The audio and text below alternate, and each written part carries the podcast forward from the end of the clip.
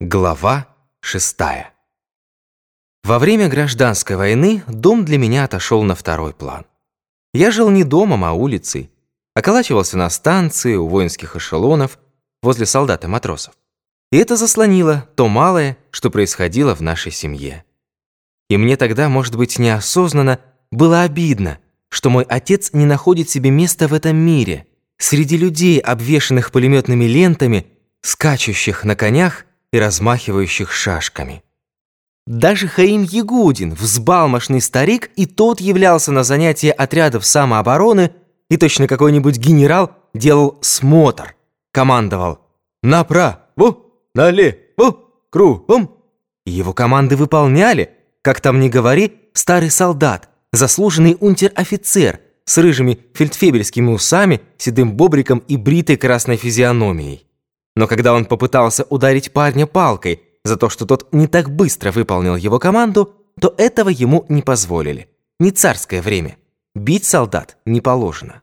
Это я к тому говорю, что все, даже никчемный старик Хаим Ягудин, находили свое место в новом мире, а мой отец оставался тем, кем был.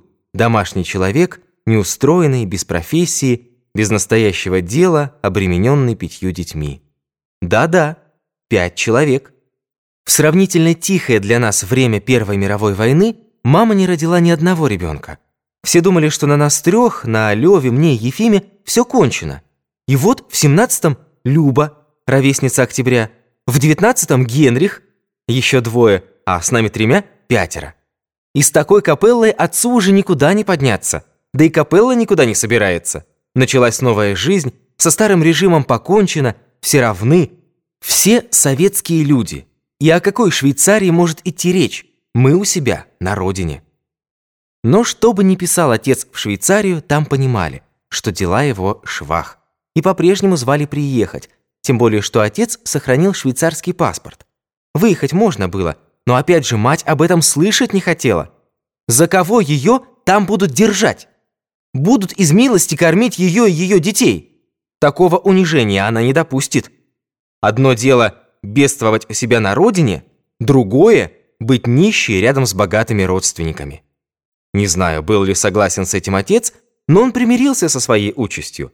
Где-то служил, толку от этого было мало, паёк был ничтожный, выдавался нерегулярно, а иногда и вовсе не выдавался.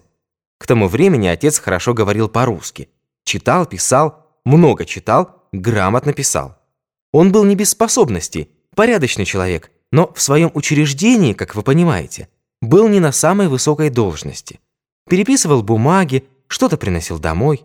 Хорошо, если паёк, хуже, как дадим знаки, на которые ничего не купишь. Но вот наступил НЭП, и началась жесткая конкуренция между частником и государством. Как тогда говорили, кто кого? Государство одолеет частника или частник государства? И если государство хочет одолеть частника, его товар должен быть дешевле и лучше. А что значит дешевле? Это значит сократить аппарат, убрать лишних людей. Ведь участника лишних людей не бывает, он из себя, из своей семьи, из рабочих выжимает все. И вместе с НЭПом провели грандиозное сокращение штатов, ликвидировали ненужные учреждения, не побоялись даже безработицы, хотя многие и очутились неудел и говорили «За что боролись?». Мой отец тоже остался без работы. И встала проблема, чем заняться как заработать на хлеб насущный.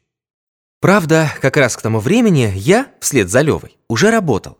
И все равно отец, мужчина, как говорится, в самом соку, не может прокормить семью, а в семье он сам седьмой. Кончилось тем, что отец выправил патент и снова стал кустарем-сапожником. Не сладко, но он не унывал. Его выручал юмор, довольно редкое качество в немце. Может быть, он приобрел его, живя с моей матерью – Ужиться с ней можно было, только обладая большим чувством юмора. В юморе была защита, было спасение. Если так сказать, физически мы всем были обязаны матери, она нас выненчила, то духовно нас формировал отец. Привил нам вкус к чтению, заботился о нашем образовании, рассказывал сказки, которые сам слышал в детстве, братьев Гримм, Андерсона, сюжеты кинокартин, насмотрелся их еще в Швейцарии. И у нас тогда появилось кино под названием Корса. Спокойный голос, ласковая рука находил с нами общий язык. Достаточно вам сказать, что не мать укладывала нас спать, а отец. Конечно, когда наработаешься, наломаешься или набегаешься за день, то, чтобы заснуть, достаточно прислонить голову к подушке. И с нашей матерью не накапризничаешься, скажет, чтобы было тихо. И будет тихо. Но дети есть дети. И когда пятеро спят в одной комнате на двух кроватях, и один задел другого, другой толкнул третьего, четвертый стащил с пятого одеяла, а пятый запустил в четвертого подушкой, то порядок наведешь не скоро. Иногда бывало такое, что мать оказывалась бессильной, и подзатыльники ее не действовали. Только отец мог нас утихомирить. И когда мы, маленькие, болели, то за нами ухаживал тоже отец. Следил, чтобы мы принимали лекарства, вставал к нам ночью. Мама не вставала, она ничем никогда не болела и не слишком верила в чужие болезни. Помню, как-то у Ефима болели зубы, он не мог уснуть. Отец подходил к нему, давал полосканье, а мама говорила, «Что ты его слушаешь? Как это у него может болеть зуб? Ведь зуб – это кость!» Однако, надо сказать, судьба вскоре улыбнулась отцу. У нас организовалась сапожная артель. Инициатором был мой старший брат Лёва, хотя ему было тогда всего 14 или 15 лет. И представьте себе, сапожники, потомственные кустари и ремесленники, пожилые люди, хозяева, пошли за ним, за мальчишкой, комсомольцем. Такая была в нем сила убеждения. Не будем скрывать, сыграла свою роль и то, что кустаря стали прижимать налогами – намечался курс на коллективизацию и ликвидацию участника. Но наша артель была создана одной из первых, и она явилась спасением для моего отца. В артели отец исполнял четыре должности. Приемщик заказов, кассир, бухгалтер и завскладом. И совсем справлялся. Сейчас на четырех должностях сидят четыре человека, а тогда был один, потому что во главе угла стояла рентабельность. К середине 20-х годов семья окрепла, жили прилично – и наступила пора моим родителям пожинать плоды трудов и забот своих. Жизнь их была в том, чтобы вырастить детей, воспитать, сделать людьми. Простые труженики мировых проблем не решали, жили ради друг друга, дети были плодом их любви, и они были счастливы. Но, как вы знаете, счастье – понятие относительное.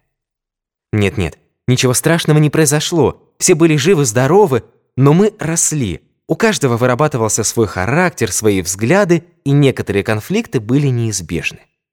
Гордостью нашей семьи был, конечно, Лёва, секретарь укома комсомола, начитанный, грамотный, прекрасный оратор, министерская голова, принципиальный и бескорыстный, ничего кроме кожаной куртки, косоворотки и латаных штанов ему не нужно было. Был ли он похож на дядю Мишу? Внешне нет. Тоже высокий, черный, но худощавый, и монгольского в нем было мало. А по характеру? Затрудняю сказать. Скорее так, дядя Миша сам по себе, Лёва сам по себе. Дядя Миша был бесшабашный, удалой, простодушный.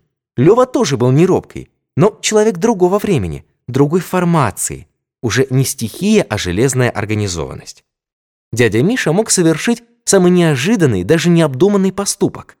Лёва необдуманных поступков не совершал – Свои решения тщательно обдумывал и проводил их железно, спокойно, рассудительный, с несокрушимой логикой. Дядя Миша был несколько анархист, партизан. Разукрашивал себя как картинка. Все эти его ремни, шашки, папахи, кони, выезды. А Леве, как я уже сказал, ничего кроме кожаной куртки, косоворотки и штанов не надо было. Но дядя Миша, не задумываясь, ради момента, даже ради минутного эффекта мог оставить на поле боя свою шикарную папаху вместе с головой. А Лёва ради минутного эффекта голову бы не сложил, знал ей цену. Мог отдать жизнь, но так, чтобы с толком, с пользой для революции. Я не психолог и не берусь их сравнивать. Каждый был значителен по-своему. Во всяком случае, Лёва имел большое влияние на нас на всех. Мы все были заядлые комсомольцы. И я смотрел на Лёву снизу вверх, слушал его с открытым ртом. Также смотрела на Леву и Олеся Сташонок. Вы помните, конечно, дедушкиного соседа, шорника Афанасия Прокопича Сташонка. Я уже говорил, что это были хорошие, порядочные люди. Старик Сташонок, его жена, сыновья Андрей и Петрусь, дочь Олеся, Светлокожие, светловолосые, сероглазые, среднего роста, на вид хрупкие, на самом деле физически сильные. Жены молодых сташонков, Ксана и Ирина, были такие же белолицые и светловолосые. И дети их, внуки Афанасия Прокопича, тоже беленькие, бегали по улице в белых рубахах и белых портках. Другие белорусы у нас говорили по-русски, одевались по-городскому. Сташонки говорили по-белорусски. Голова вместо голова. Село – село. Молодая – молодая. Дому – домой. Дзет – дед. Пойдзом – пойдем. Дзвери – двери. Дзяучина – девушка. Ну и так далее. Мы их отлично понимали. Когда с детства общаешься с людьми, привыкаешь к их речи. И одевались они с некоторой примесью белорусской одежды. Под пиджаком – рубаха на выпуск с косым вырезом и узким воротником, вышитым красной тесьмой. На женщинах – короткая кофточка со шнуровкой, плотно облегающая грудь, синяя или красная юбка, фартук, на голове платок. Женщины в доме Сташонка были очень красивые, и сам дом был особенный.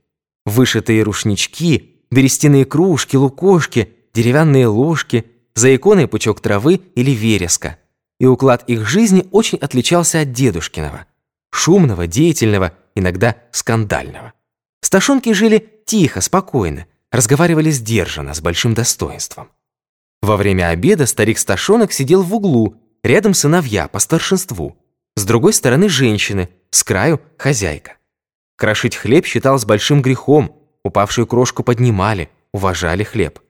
А плюх, который дедушка Рахленко щедро раздавал своим сыновьям, в доме Сташонков и в помине не было. Сташонки были хорошие мастера, но жили скудно, работали медленно, не торопились, любили добротно и со вкусом сделанную работу. Как я уже рассказывал, до революции Сташонок отделывал экипажи кожей и обивкой. После революции никто в экипажах не ездил. Сташонки изготовляли и починяли упряжную сбрую, хомуты, постромки, шлеи, а такой мужик и сам починит. Так что доходы, сами понимаете. Дело угасло. Старший сын Андрей пошел в депо, ремонтировал приводные ремни к станкам, чинил сиденья в вагонах.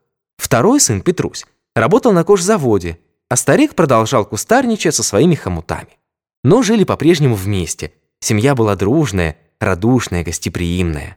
Встречали нас словами «Кали ласка». Не знаю, как это перевести по-русски. Милости просим, будьте как дома, счастливьте нас своим присутствием. Обязательно посадят за стол. И хотя главной их пищей была бульба, картофель, но из картофеля они готовили вкуснейшие блюда. Бульба со шкварками, бульба с грибами, бульба с кислым молоком.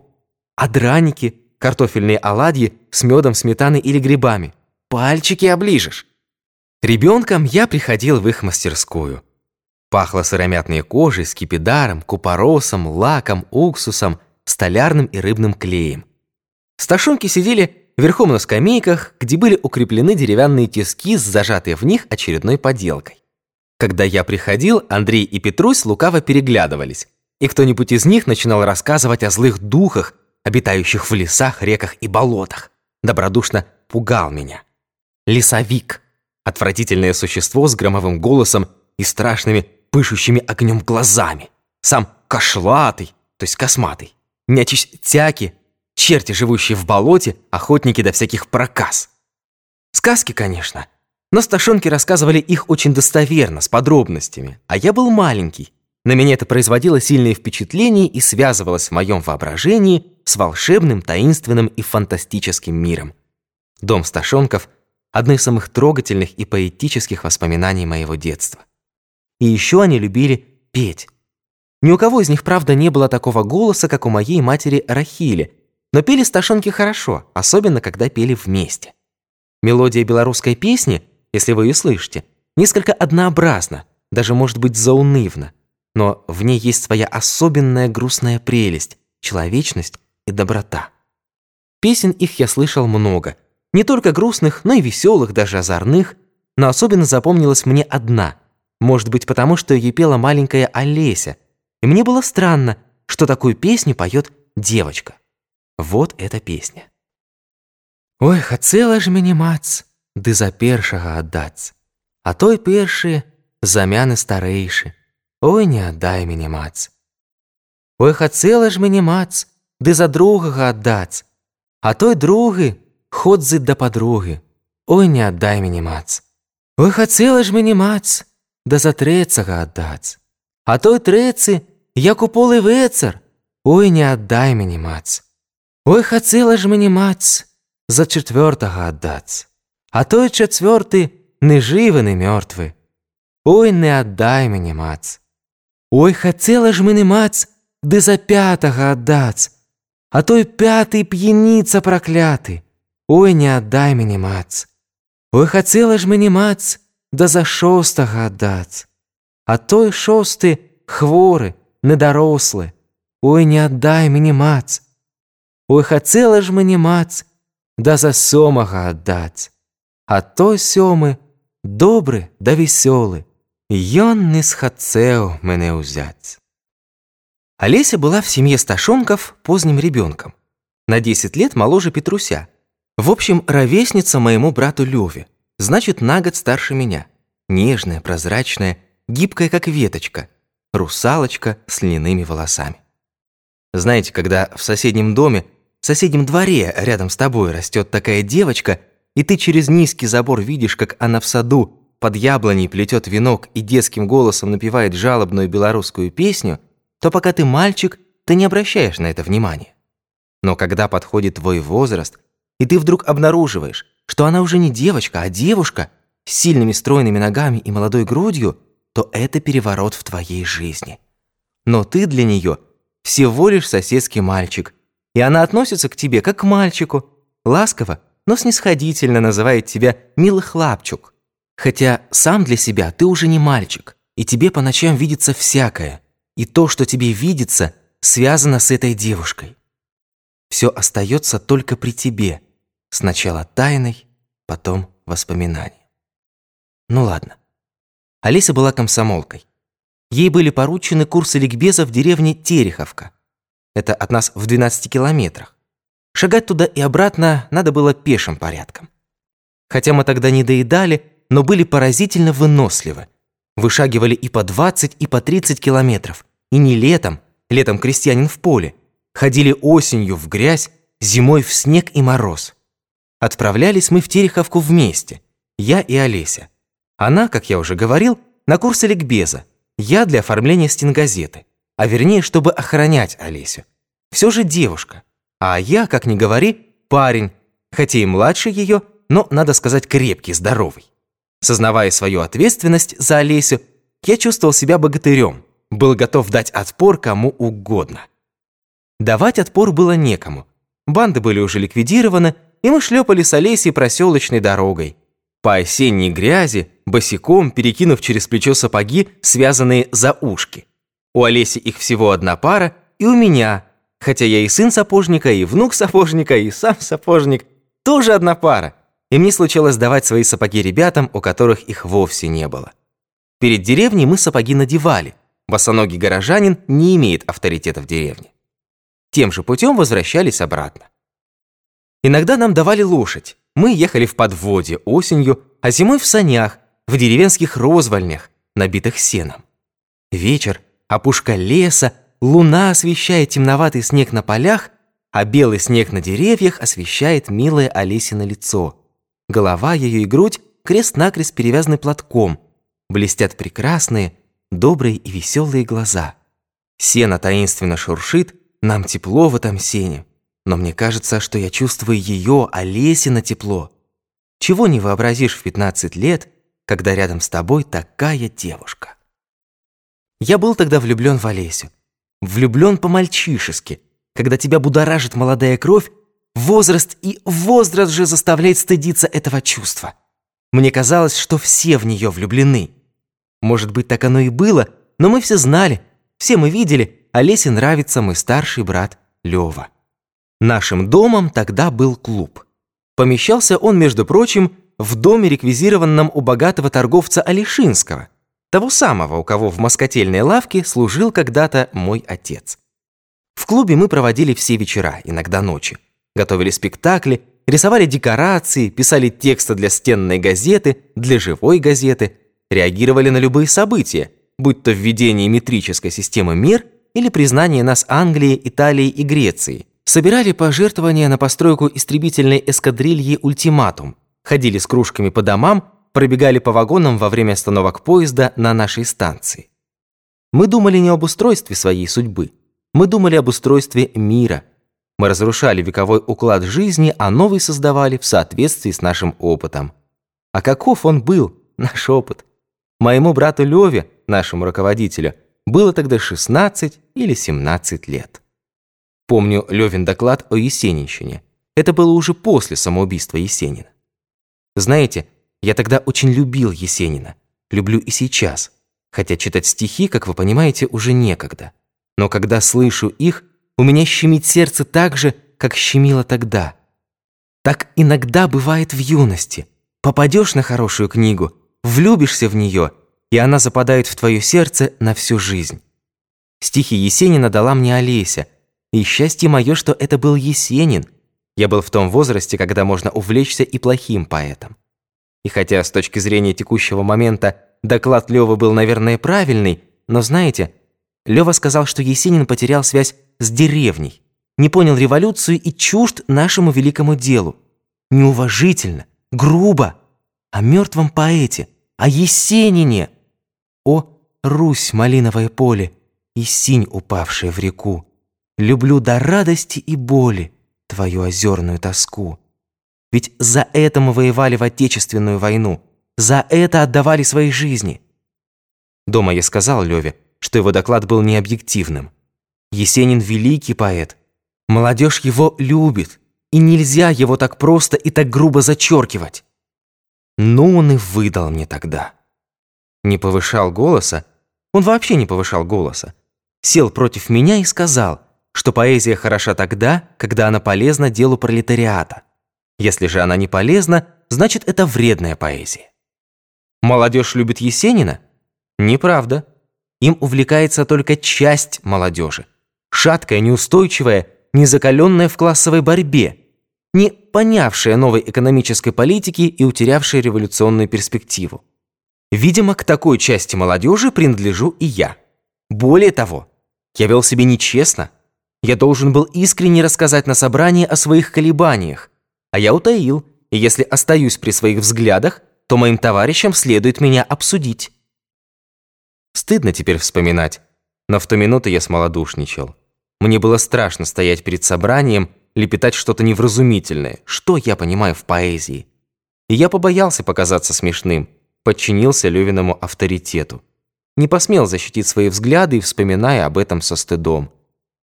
С годами мы со многим примиряемся. Ничего не поделаешь, жизнь. Но в 15 лет... Олеся во время доклада тоже промолчала. Хотя любила Есенина, зачитывалась им, помнила много его стихов. Олеся смотрела на Леву, как я, снизу вверх. Она выросла в простой семье, мать ее была домашней хозяйкой, и бабушки ее, и заловки тоже были при доме. И Олеся тянулась за Левой, хотела, так сказать, соответствовать ему, хотела учиться, хотела работать, быть самостоятельной. Но где у нас работать? Куда пойти? Двадцатые годы, НЭП, в стране еще безработица, а о нашем городке и говорить нечего. Как и всюду, у нас была, конечно, бронь подростков на предприятиях. Но какие это предприятия? Депо, кожевенный завод, сапожная артель. И все же Олесе удалось устроиться уборщицей в райисполкоме. Тогда райисполком, райком партии и райком комсомола, вообще все районные учреждения помещались в одном доме – некогда реквизированном у бывшего мучного торговца Фрейдкина. И вот Олеся в синем рабочем халатике и красной косынке стала украшением районной власти. Нравилась ли она Леве? У такого человека, как Лева, этого не узнаешь. Не давал волю чувствам. И все же я убежден, Олесе ему нравилась. Она всем нравилась. Все ее любили. И моя мать, и мой отец, и дедушка, и бабушка. И когда они, Лёва и Олеся стояли рядом, от них нельзя было глаз оторвать. Лёва высокий, черный, как цыган. Олеся ему по плечо, белолицая русалочка с льняными волосами. Но ничего у них не получилось. Был у нас один парень, Зяма Городецкий, младший сын вдовы Городецкой со Старого базара. Помните, я вам рассказывал, Дедушка заставил мучника Фрейдкина простить ей долг и отпустить в кредит муку. Надо вам сказать, что хотя она была фактически нищая, но ее дети при советской власти вышли в люди. Сыновья работали в депо, кто слесарь, кто электрик, хорошие мастера. И дочери повыходили замуж за приятелей своих братьев, тоже, значит, за деповских. Своими успехами они были обязаны собственному трудолюбию. Но старуха Городецкая утверждала, что не спаси их тогда дедушка Рахленко, их бы и на свете не было. Такая, знаете ли, экзальтированная особа. Но разговор не о ней, а о ее младшем сыне Зяме. В отличие от старших братьев, Зяма в депо не работал. Куда-то уезжал и вернулся к нам комсомольцам, чоновцам. Что такое чон, вы знаете? Части особого назначения. Ликвидировали банды на селе. И Зяма, следовательно, был парень обстрелянный, боевой, не то что мы. Явился в брюках клёш, кепке старой шинели, носил ее в накидку – Типичный братишка времен гражданской войны. Хотя гражданская война, как вы знаете, давно окончилась. И сам Зяма был никак не похож ни на матроса, ни на бесшабашного рубаху парня. Тощий, сутулый, в очках, болел болезнью бедняков, чехоткой. От чехотки впоследствии и умер. Однако своей болезнью никогда не прикрывался, ни от чего не отлынивал. Но он был безграмотен, не хотел учиться.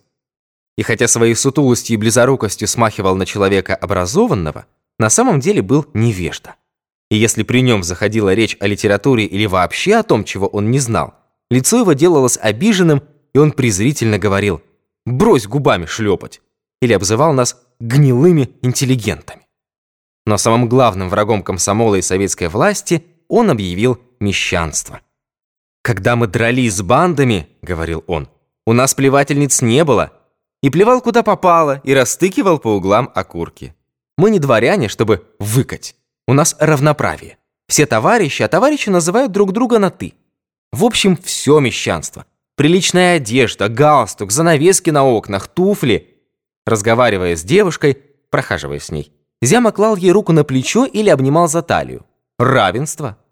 Некоторые девушки с этим мирились, боялись обвинения в мещанстве. Но далеко не всем это нравилось. Когда Зяма по-товарищески обнял Алисю, она отбросила его руку. Зяма ей сказал «Не строй себя барышню». И тогда Олеся влепила ему оплеуху, да так звонко на весь клуб. Зяме дурачку бы это проглотить, девчонка все-таки. А он полез в бутылку, поставил вопрос в райкоме, мол, Сташонок ведет себя как аристократка из Института благородных девиц. Что бы сделал я на месте Левы, будь я секретарь райкома? Я бы сказал Зяме, Лапать девушек нельзя. Прекращай это дело. И не будешь получать по морде. Но Лёва давно собирался осадить Зяму. И вот случай представился. Дело разбиралось в клубе на собрании городской комсомольской ячейки. Я отлично помню Лёву на трибуне. Разделал несчастного Зяму под орех. Если Лёва наваливался, то до конца. Живого места не оставлял. «Городецкий», — сказал Лёва, — «топчет достоинство людей, опошляет высокое чувство любви. Борьбой с якобы мещанством он прикрывает собственную распущенность, неряшливость, невежество, возводит в культ то, что было тяжелой необходимостью в годы гражданской войны, когда наша молодежь в труднейших условиях героически дралась на фронтах. Но война кончилась, наступил восстановительный период. Перед комсомолом стоят другие задачи. Надо учиться, надо работать. А Городецкий не желает учиться, не желает по-настоящему работать. Его цветистые фразы – пустозвонство невежды. И есть решение райкома направить Городецкого на село, продавцом в сельпо. Пусть покажет, что стоит на уровне текущего момента. Продавец – проводник партийной линии. Он на переднем крае соревнования с частником. Лавка частника рядом с сельпо. В ту минуту нам это решение показалось правильным.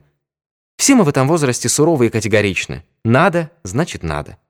Теперь, оглядываясь назад – я думаю, что Лёва поступил с Городецким несколько круто. Да, работа в сельпо почетна. Но годится ли для нее Городецкий? У его конкурента, частника, вековой опыт. Он знает нужды крестьянина, сам из крестьян. А у Зямы опыта никакого, ни торгового, ни крестьянского. Частник его обведет вокруг пальца. Это работа для здорового, смекалистого парня, и таких у нас полно, можно выбрать. Но для Лёвы Городецкий был явлением – с которым надо было кончать решительно, сурово и безжалостно. Но, с другой стороны, Лёва не одобрил и поступка Олеси. Рукоприкладство не способ, разрешения конфликта. Если бы Лёва ограничился этим замечанием в адрес Олеси, с ним можно было бы не спорить. Но Лёва этим не ограничился. Сказал, что некомсомольское поведение Олеси не случайно. Оно объясняется воздействием среды, в которой она живет. А среда эта мелкобуржуазная. Дело, понимаете, в том, что отец Олеси, Афанасий Прокопьевич Сташонок, остался кустарем. Все кустари объединились в артели, а он нет. Можно его понять. Единственный в городе Шорник. Куда, спрашивается, ему идти? В какую артель? Сунули его в сапожную. Но шорное дело все же не сапожное. У нас вообще было много волынки с кустарями-одиночками. С тем же парикмахером Бернардом Семеновичем, с часовщиком, шапошником, кузнецом. Позже все образовалось, организовали разнопром. Но первое время были недоразумения. Афанасий Прокопьевич заупрямился и вышел из сапожной артели. Сейчас это выглядит полной ерундой и чепухой, но тогда этому придавали значение, и Сташонок прослыл частником. Итак, заядлым частником и закоренелым индивидуалистом Лёва и назвал старика Сташонка. Сказал, что Олеся никак не воздействует на отца, а наоборот, индивидуалистическая стихия семьи захлестывает и ее. Знаете, это было тяжелое собрание. Да, Сташонок вышел из артели. Но при чем здесь Олеся? Живет на собственный заработок, комсомолка, хорошо выполняет поручения, стремится к новой жизни, подала заявление на рабфак, нам как раз прислали путевку. А то, что она врезала зями, правильно сделала. Не лапать, черт возьми!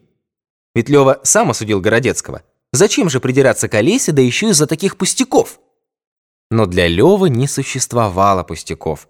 И так как не было секретом, что ему нравится Олеся, а Олесе нравится он, то Лева счел себя обязанным все ей предъявить, чтобы не подумали, что он проработал Городецкого за то, что тот обнял именно Олесю. В заключении Лева объявил, что все обдумав, райком решил послать на рабфак не Олесю, а деповского парня Ковалева. Сын рабочего, сам рабочий, а Олеся пусть подождет, пусть покажет себя на работе.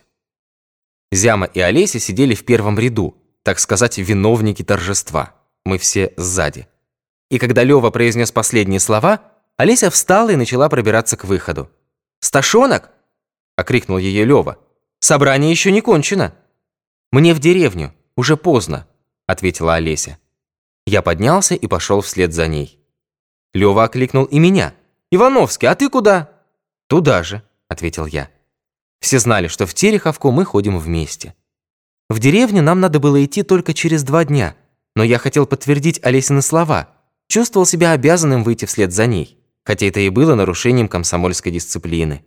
На улице я сказал Олесе, «Леву часто заносит, ты не огорчайся». Я думал, она заплачет. Но нет, она не заплакала, она засмеялась. Да-да, засмеялась. У нее оказался сильный характер. Сташонки вообще оказались людьми с характером. В этом вы еще убедитесь. Она посмотрела на меня, улыбнулась и тихонько пропела. «Ой, хотела ж мені мац, да за сёмого отдаться. А той сёмы добрый да веселый, ён не схотце у меня узец». Она засмеялась, потрепала меня по плечу. «Милый ты хлапчук, Боря». И ушла. А недельки через две-три уехала в город Томск. Мои родители в Лёвины дела не вмешивались. Лёва был в мать и внешностью, и характером. Решительный, властный. И если на свете был человек, с которым мама считалась, то этим человеком был именно Лёва. Гордилась им. Выдающийся человек. Олицетворение нового строя, давшего нам достойную жизнь, без черты оседлости и всяких позорных ограничений. Но мама была справедливой. Она сказала Лёве, «Об этой девушке ты еще пожалеешь, попомни мое слово. Но чего ты привязался к старику?» Твоя ли голова должна болеть о том, вступил Сташонок в артель или не вступил? Своих дел не хватает. Афанасий Прокопич за свою жизнь наработал, я думаю, в сто раз больше, чем ты своими речами.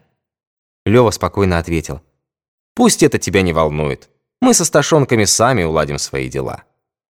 Но Лёва и не думал ничего улаживать. Ему нечего было улаживать. Он подвел черту, закончил дело. Отношения со Сташонками уладил дедушка – пошел к ним и объяснился напрямую. Сташонки понимали, что ни дедушка, ни бабушка, ни мои родители ни в чем перед ними не виноваты. Вскоре Леву забрали в окружком комсомола. Тогда были округа. а потом направили на учебу в Москву, в Свердловский коммунистический университет. А Олеся поступила в Томский университет, стала инженером-химиком, работала в нефтяной промышленности в Башкирии, на Волге, теперь в Тюмени доктор наук, дети, внуки.